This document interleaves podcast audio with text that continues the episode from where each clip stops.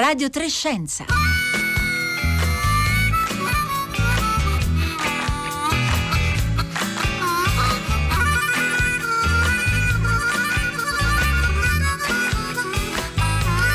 11.31 trascorse da pochi secondi. Buongiorno da Marco Motta, bentornati all'ascolto uh, di Radio Trescenza. Uh, un saluto dagli studi eh, di Via Asiago, come vi salutano Anna Maria Giordano, oggi alla regia e alla parte tecnica uh, Gina Collauto. Come sapete in questi giorni abbiamo ridotto al minimo possibile la nostra presenza qui negli studi di Via Asiago, il resto di Radio Trescenza, Rossella Panarese, Roberta Fulci, Costanza Confessore, Paolo Conte sta lavorando da casa.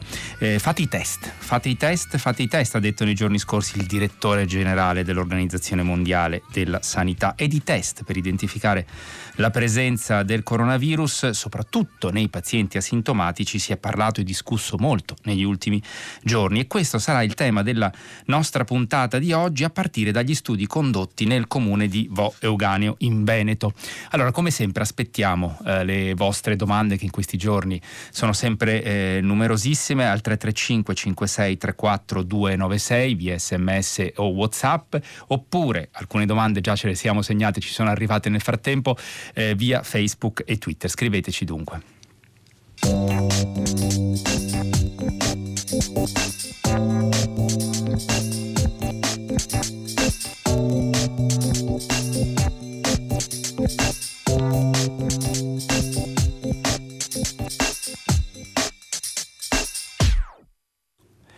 Buongiorno ad Andrea Crisanti.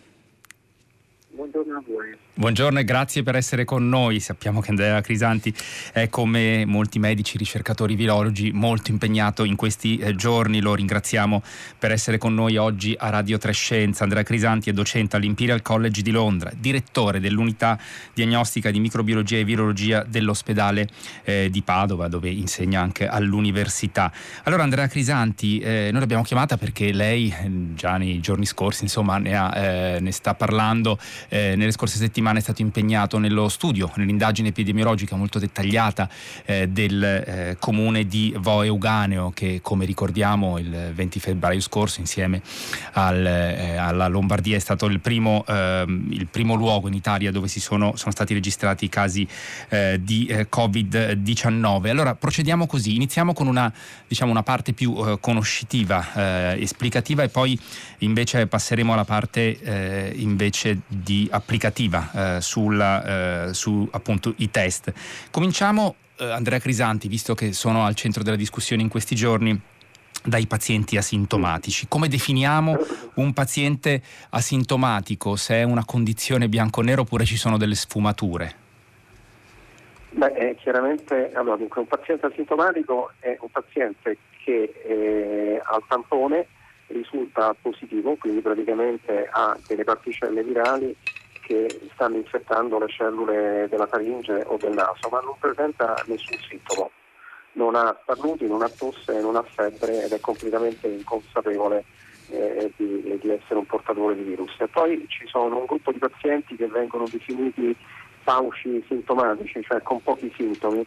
Questi sono pazienti che possono manifestare una leggera sintomatologia tipo influenzale, magari un giorno hanno la febbre, poi gli passa, poi hanno un po' di rosse per qualche giorno e, e, e, chiaramente non danno nessuna importanza a questa sintomatologia o non hanno dato nessuna importanza a questa sintomatologia perché chiaramente durante la stagione invernale questa può essere confusa con, obiettivamente con tantissime altre cose che non hanno, hanno pochissima eh, rilevanza medica. Mm, è corretto dire Andrea Crisanti che un asintomatico ha una carica virale più bassa rispetto a un paziente no, che sviluppa sintomi? No, guardi, Abbiamo no, letto, abbiamo sentito guardi, anche questa definizione. Eh.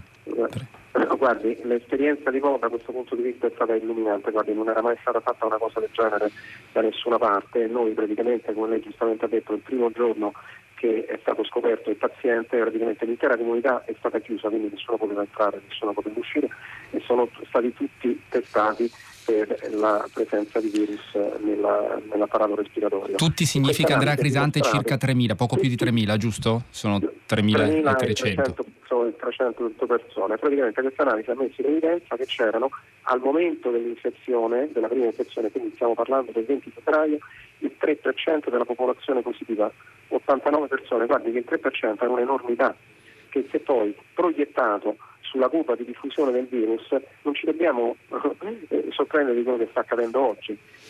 Quindi probabilmente la stessa cosa accadrà a Codugno o nelle altre città della Lombardia. Comunque detto questo, la cosa più importante, oltre la percentuale elevatissima di pazienti infetti, la maggior parte era completamente asintomatica, cioè il 75% delle persone non era consapevole di essere infetta con il virus. Tutte queste persone sono state messe in isolamento. Quanti erano, mi scusi Andrea Crisanti per chiarire, quanti erano, eh, quanti avete registrati di eh, positivi alla presenza del virus? nel primo campionamento 89, quindi il 3% della popolazione. E poi avete eh, comunque ripetuto questi test anche dopo sì, un periodo? Dopodiché, dopodiché dopo, nove giorni praticamente a quel punto io appena mi sono reso conto della, che era stato creato l'esperimento epidemiologico ideale ho convinto Zaia a, fare, a, a darci il permesso e anche i fondi per fare un secondo campionamento. E questo secondo campionamento ha messo in evidenza una serie di cose molto interessanti. Ha messo in evidenza primo che aveva funzionato, nel senso che la prevalenza, cioè la frequenza della malattia si era ridotta dallo 0,3 allo 0,40, dal 3% allo 0,41%, quindi era calata di circa 9 volte. È come se noi oggi vedessimo un calo dei casi del 90%. I casi che erano positivi alla seconda uh, campionamento erano tutti, tutti asintomatici di nuovo. E la cosa più interessante è che noi sappiamo pure che alcune di queste infezioni derivavano da persone asintomatiche perché loro erano conviventi con persone che nella prima infezione erano asintomatiche. Ora, eh, la cosa che più sorprende di tutta questa cosa, e che l'ho già detto diverse volte, è l'enormità del numero di asintomatici e non riusciamo a capirci, non riusciamo a, a capire come questi non siano stati identificati durante l'epidemia cinese, perché poi tutte le direttive dell'Organizzazione Mondiale della Sanità sono state mutuate sulla base dell'esperienza cinese e finora si sono dimostrate tutte sbagliate. Eh, Andrea Crisanti, nei giorni scorsi tra l'altro è uscito un articolo eh, sulla rivista Science, eh, fatta in parte anche da colleghi eh, che lavorano all'Imperial College di Londra, che ha provato, eh, utilizzando dei modelli, a capire eh, il peso degli asintomatici anche nella, appunto, nella epidemia cinese. Mm, collimano diciamo, i loro risultati con quello che voi avete Ma, visto? Guardi, oh. Chiaramente eh, guardi, chiaramente loro non avevano nessuna idea del peso degli asintomatici, quindi hanno dovuto fare delle, delle, ipotesi, che eh, in ogni caso sono ipotesi che sono ben più ottimistiche di quelle che abbiamo visto noi. Quelle sono, diciamo, la, la rivista Science ha pubblicato delle ipotesi, noi per la prima volta dimostriamo che questi asintomatici sono tantissimi e sono importante fonte di contagio. Cosa sappiamo del profilo, mi scusi, mi scusi, Andrea Crisanti, cosa sappiamo del profilo di questi asintomatici? Cioè rispecchiano eh, anche di, per tipologia di persone infettate ehm, i pazienti eh, invece che presentano sintomi? Eh, magari colpiscono no, comunque guardi, più gli anziani, meno i, i, i più piccoli, no, i più giovani, no, oppure è sono, diverso? Guardi, no, sono distribuiti in tutte le classi di età, da, da 0 a 90 diciamo, c'è una leggerissima prevalenza di asintomatici nei più giovani, ma non è una cosa spettacolare. Ecco. Mm. Ehm, quindi eh, diciamo dallo studio che lei col suo gruppo ha condotto a Voe Uganeo ehm, emerge appunto l'importanza di monitorare sostanzialmente il più possibile eh, i, eh, gli asintomatici. È chiara però la dinamica, il ruolo che giocano nella diffusione eh, del, dell'epidemia all'interno eh, del gruppo di popolazione, un gruppo tutto sommato appunto controllato come quello di eh, Vo. Ma guardi, prima, prima, della, prima del, del, campionamento non erano controllati, quindi la, l'epidemia si è diffusa rapidamente senza nessuna interferenza. Dopo il controllo chiaramente sono stati tutti messi in isolamento e non hanno avuto nessuna, più nessuna, uh, nessun impatto. Comunque noi siamo sicuri che gli asintomatici trasmettono perché due delle persone che si sono infettate erano parenti e abitavano nella stessa abitazione di persone asintomatiche ci sono dubbi su questo.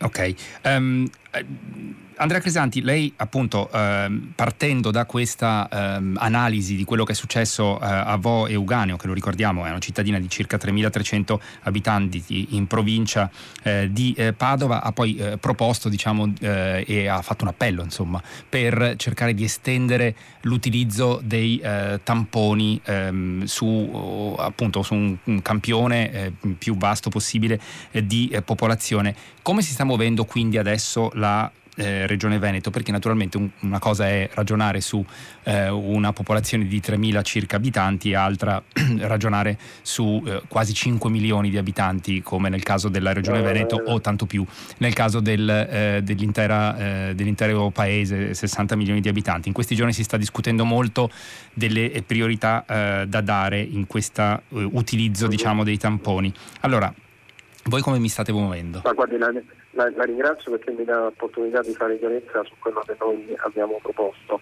Noi abbiamo proposto di fare un'azione che si chiama di sorveglianza attiva, quindi noi proponiamo, e la Regione Veneto ha adottato questa strategia, che le persone che manifestano una sintomatologia che è compatibile con l'infezione da coronavirus vengano identificate tramite colloqui telefonici come avviene adesso, solo che piuttosto che lasciarle a casa da sole, noi eh, ci siamo organizzati con l'unità mobile della Croce Rossa, andremo lì, faremo il tampone, lo faremo ai conviventi, lo faremo ai contatti, cioè a tutti gli amici che sono venuti in contatto con quelle persone, e poi lo faremo a tutto il vicinato. Tutto il vicinato significa che se questa persona abita in un condominio faremo tutto il condominio, se abita in una villetta lo faremo in un raggio di 50-100 metri, quindi di fatto non si tratta di un tampone a tutta la popolazione, si tratta di una serie di azioni mirate intorno a casi e a cluster per ripulire quel particolare gruppo di persone dai, eh, da tutti i possibili portatori sani. Dopodiché faremo anche un'azione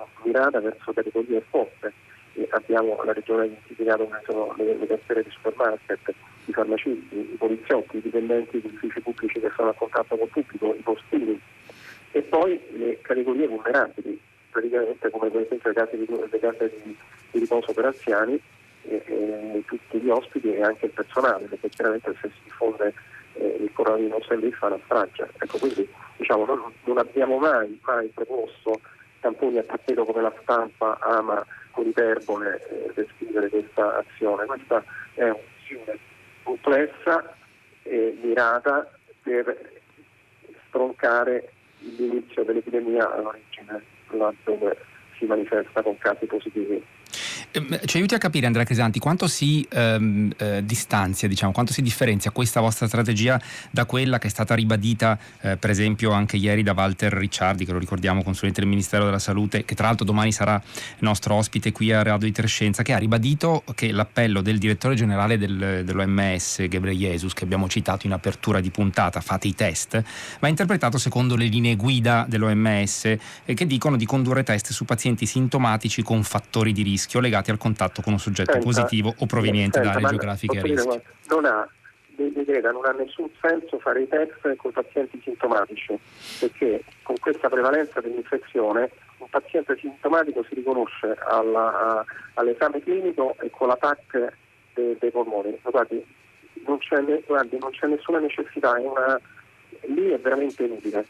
Fare, bisogna invece fare il test su quelli che hanno una sintomatologia minore e sui loro contatti e sui loro vicini. Eh, ma... Infatti, sì. Io sono veramente frustrato da tutte queste direttive sbagliate e faccio un esempio di quanto sono sbagliate queste direttive. Noi abbiamo fatto la diagnosi a Po a un paziente in fin di vita come ultima razio, disubbidendo alle direttive di questa Organizzazione Mondiale della Sanità che diceva che il test doveva essere fatto soltanto in persone che venivano dalla Cina e avevano contatti con malati. Sono sbagliate sono tutte, sono tutte fatte sulla base dell'esperienza cinese, che mi permetta di dire non mi fido di nulla di quello che hanno detto. Eh, Andrea Chisanti, quindi lei è molto critico diciamo, sulla uh, adesione a queste, a queste, linee guida. C'è però da dire che eh, si è citato no, spesso in questi... Permetta, guardi, queste linee guida Prego queste linee guida sono state tutte mutuate sull'esperienza cinese. Mm-hmm. I cinesi avevano detto che non c'erano gli asintomatici, gli asintomatici sono, sono una percentuale pazzesca ed hanno un impatto gigantesco sull'interno su come monitorare l'infezione. Se i cinesi ci avessero detto che gli asintomatici erano 65%, noi non avremmo fatto la misura delle temperature all'aeroporto, gli avremmo impedito di venire in Italia e avremmo chiesto che fossero tappone negativo. Fa una bellissima differenza, mi creda.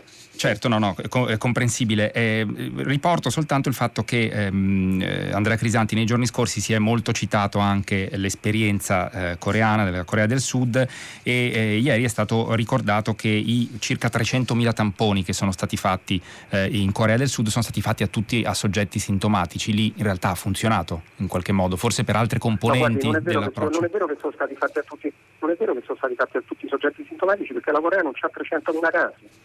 Non è vero. Non è vero, la Corea c'ha, la, c'ha, avrà sì e no 9.000 casi. Non è vero.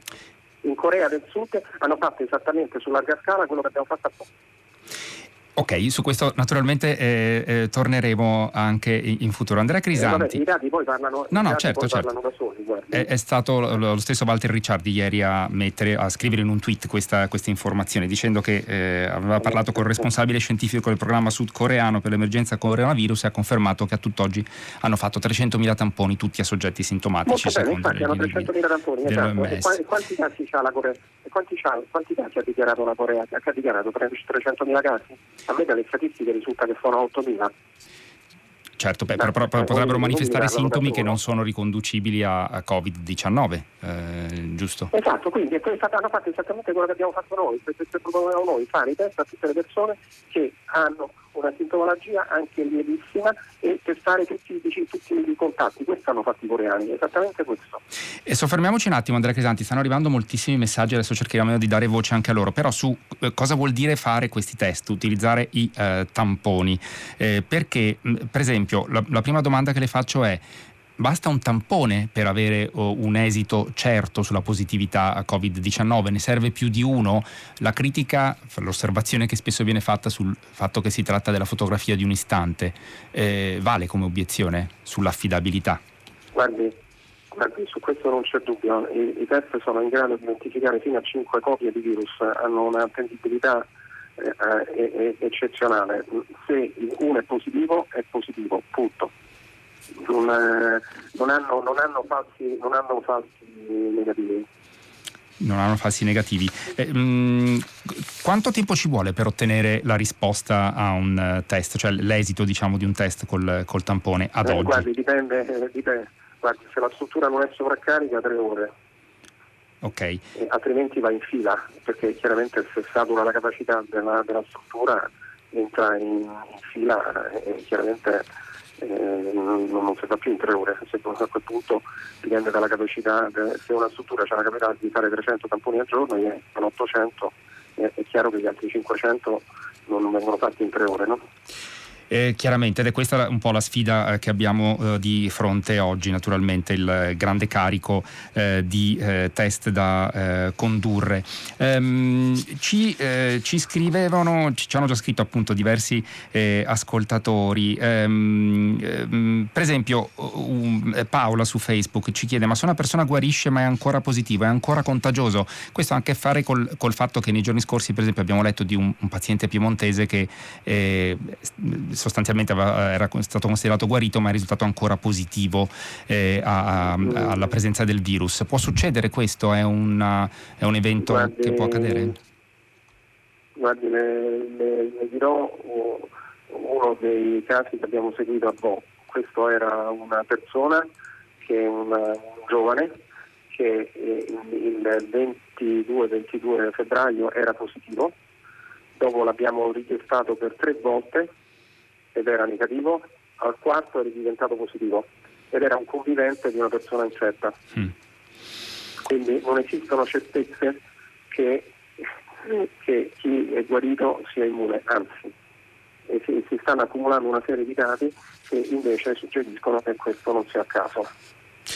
Mm, Andrea Crisanti, un altro ascoltatore o ascoltatrice che non si firma ci chiede quanto tempo rimane contagioso un asintomatico. Noi sappiamo, abbiamo questo dato oggi? Guardi, eh, abbiamo dei dati che possono, in qualche modo possono darci un'indicazione, per esempio nel caso di Mo il 50% degli asintomatici era diventato negativo dopo, dopo 10 giorni, quindi però è chiaro che bisogna dimostrarlo che è negativo, non si può fare, non si, non si, non si, non si può indovinare su questa cosa, comunque diciamo che quello che possiamo dire è che dopo 9 giorni il 50% degli asintomatici era tornato negativo. Quindi anche a una domanda come quella di Benedetta che chiede per chi per estremo scrupolo ha fatto quarantena di 14 giorni in isolamento totale perché ha avuto un lontano contatto con qualcuno e non ha manifestato sintomi di alcun tipo, cosa deve fare dopo? Può tornare in famiglia? Eh, potrebbe essere ecco, asintomatico ecco, ma infetto? Posto, ecco, lei ha posto una domanda, l'ascoltatore ha posto una domanda di carattere generale che vorrei invece rifare anche eh, porre in un altro modo. Nel momento in cui l'epidemia incomincia a essere sotto controllo, con quale metrica decidiamo di eliminare tutte le misure di restrizione se sappiamo che ci sono gli asintomatici? Eh, questa, lei che cosa proporrebbe? Cioè, pone l'interrogativo, ma secondo lei che cosa andrebbe fatto? Certo, siamo ancora lontani da ma quella situazione, però... Siamo ancora lontani attualmente. Allora, a quel punto potrebbero essere di grande, utilo, di grande utilità, per esempio, questi test che evidenziano la presenza degli anticorpi, che sono facili da fare, molto veloci.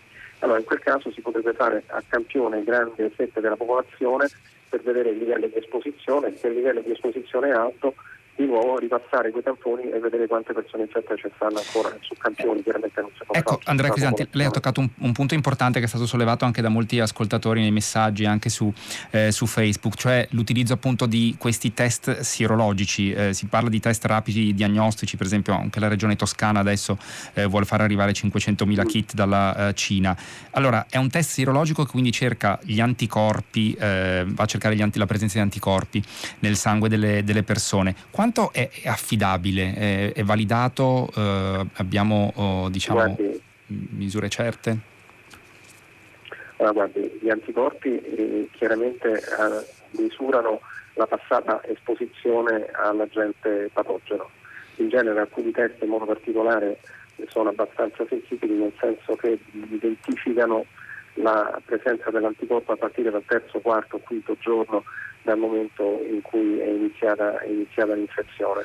Ora, questi test sono stati tutti validati in pazienti sintomatici, non è stato mai fatto nessuna validazione in pazienti asintomatici finora e questo va, va chiarito, quindi eh, il test anticorpale avrà un ruolo importantissimo verso la fine dell'epidemia per fare studi, come si dice, di sieroprevalenza, cioè capire quanto il virus si è diffuso in una popolazione e, e successivamente utilizzare questa informazione per eh, focalizzare altre attività di sorveglianza.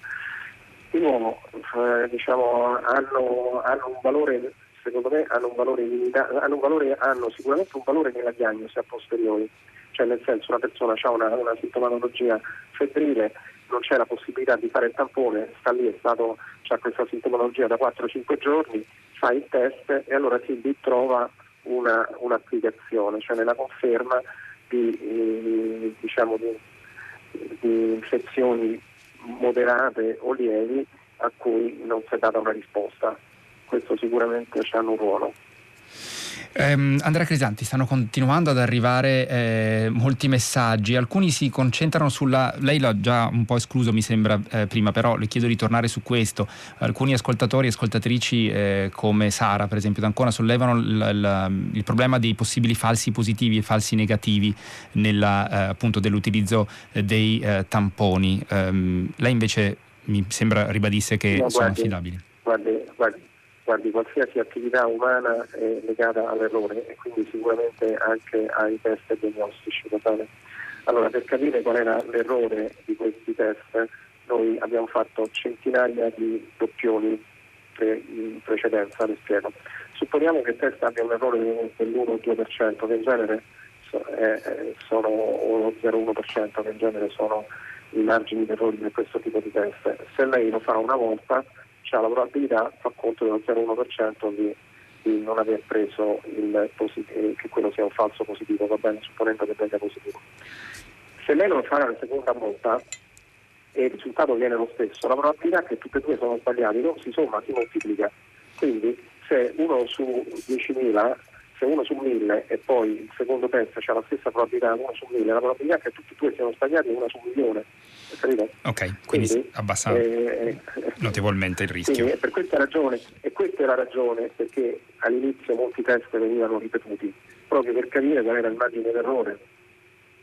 Eh, mentre adesso, mi scusi Andrea Crisanti, ehm, i test non vengono eh, ripetuti quindi, cioè si, si possono fare con... Eh... No, adesso, adesso non li ripetiamo più, non abbiamo, guardi, non, per, quel, per, quel, livello di errore non conviene ripeterli. Per quel livello di errore per la prevalenza sono due cose diciamo un po' specialistiche, però per quel livello di errore per la prevalenza e per la frequenza della malattia nella popolazione non, non vale la pena ripeterli. Andrea Crisanti, ehm, ci sono tante domande ancora, cercheremo di girarne eh, ancora qualcuna, eh, però le volevo sottoporre una questione perché davvero siamo tutti eh, turbati dal numero di vittime che questa epidemia sta provocando, soprattutto in alcune zone della Lombardia, ma non solo, con un tasso di, di mortalità che sembra essere decisamente superiore rispetto ad altri paesi. No, guardi, o no? io ecco. contesto questa cosa. Ci spieghi. Contesto questa cosa, guardi, perché il tasso di mortalità è il risultato dei morti diviso i casi, va bene? Allora, se lei vede la Lombardia, per esempio, la maggior parte dei casi stanno in ospedale. La Lombardia adesso mi ricordo, guardi, non so se cito eh, ieri o l'altro ieri, comunque c'aveva tipo 8.000 casi in, eh, in, nelle corsie, c'aveva 1.000 casi nelle, nelle rianimazioni e c'aveva 2.000 casi in isolamento a casa, va bene? Mm-hmm. Allora, se lei somma questi sono i casi della Lombardia, 12.000, e poi c'aveva 1800 morti, una cosa pazzesca, quindi qui viene un tasso dell'8%. E ma perché questo? Perché, perché manca il numero al denominatore. Mm-hmm. no, perché è sottostimato, non hanno fatto una diagnosi. Se lei vede invece, invece il caso del Veneto, che adesso mi ricordo i dati dell'altro ieri perché qui cambiano in continuazione, noi avevamo 700 malati, malati in corsia, avevamo 88 in rianimazione e avevamo 2500 persone diagnosticate a casa se lei fa queste proporzioni, il tasso di mortalità è del 2%, esattamente come in Cina. E tra altre cose c'è stato un articolo interessantissimo proprio di un fisico che ha spiegato che questi numeri sono tutti sbagliati. Ehm, ha senso però ragionare, Andrea Crisanti, in rapporto alla popolazione locale, cioè eh, la, diciamo, la presenza, ehm, usi lei i termini tecnici naturalmente, di un numero di vittime rispetto a una, uh, che, che, incolpiscono una comunità uh, che magari è, è, più elevata rispetto ad altre e, e interrogarsi su questo? Ah, guardi, sicuramente eh, una parte incide sul fatto che l'Italia ha una popolazione leggermente più anziana, ma soprattutto se lei fa i conti giusti, non, non è una mortalità in Italia più alta che in Cina, è più o meno uguale. Uh, ok, allora ci sono uh, ancora uh, messaggi che, um, che, arrivano al 335 56 342 96. un'ascoltatrice, Renata, dice: Ma se gli, dagli asintomatici, se per gli asintomatici il tampone è negativo, per quanto vale? Quindi l'interrogativo è sulla finestra temporale, andrebbe ripetuto anche per eh, guardi, alcuni giorni. Eh, guardi Ah, guardi, in genere diciamo, se tanto guardi noi per esempio quando facciamo il monitoraggio qui in ospedale, perché noi controlliamo tutte le persone qui dell'ospedale, perché tra altre cose l'ospedale di Padova è uno dei pochi ospedali dove non abbiamo avuto eh, o abbiamo avuto pochissimi casi di medici infetti, quindi noi controlliamo tutti. Sì. Eh, guardi, in genere noi facciamo un tampone, in caso di esposizione facciamo il tampone al secondo, al quinto, al decimo e al quindicesimo e al quattordicesimo giorno, quindi diciamo in qualche modo è predittivo, specialmente se la persona non ha, non, non ha segni o sintomi, è predittivo perlomeno per due o tre giorni.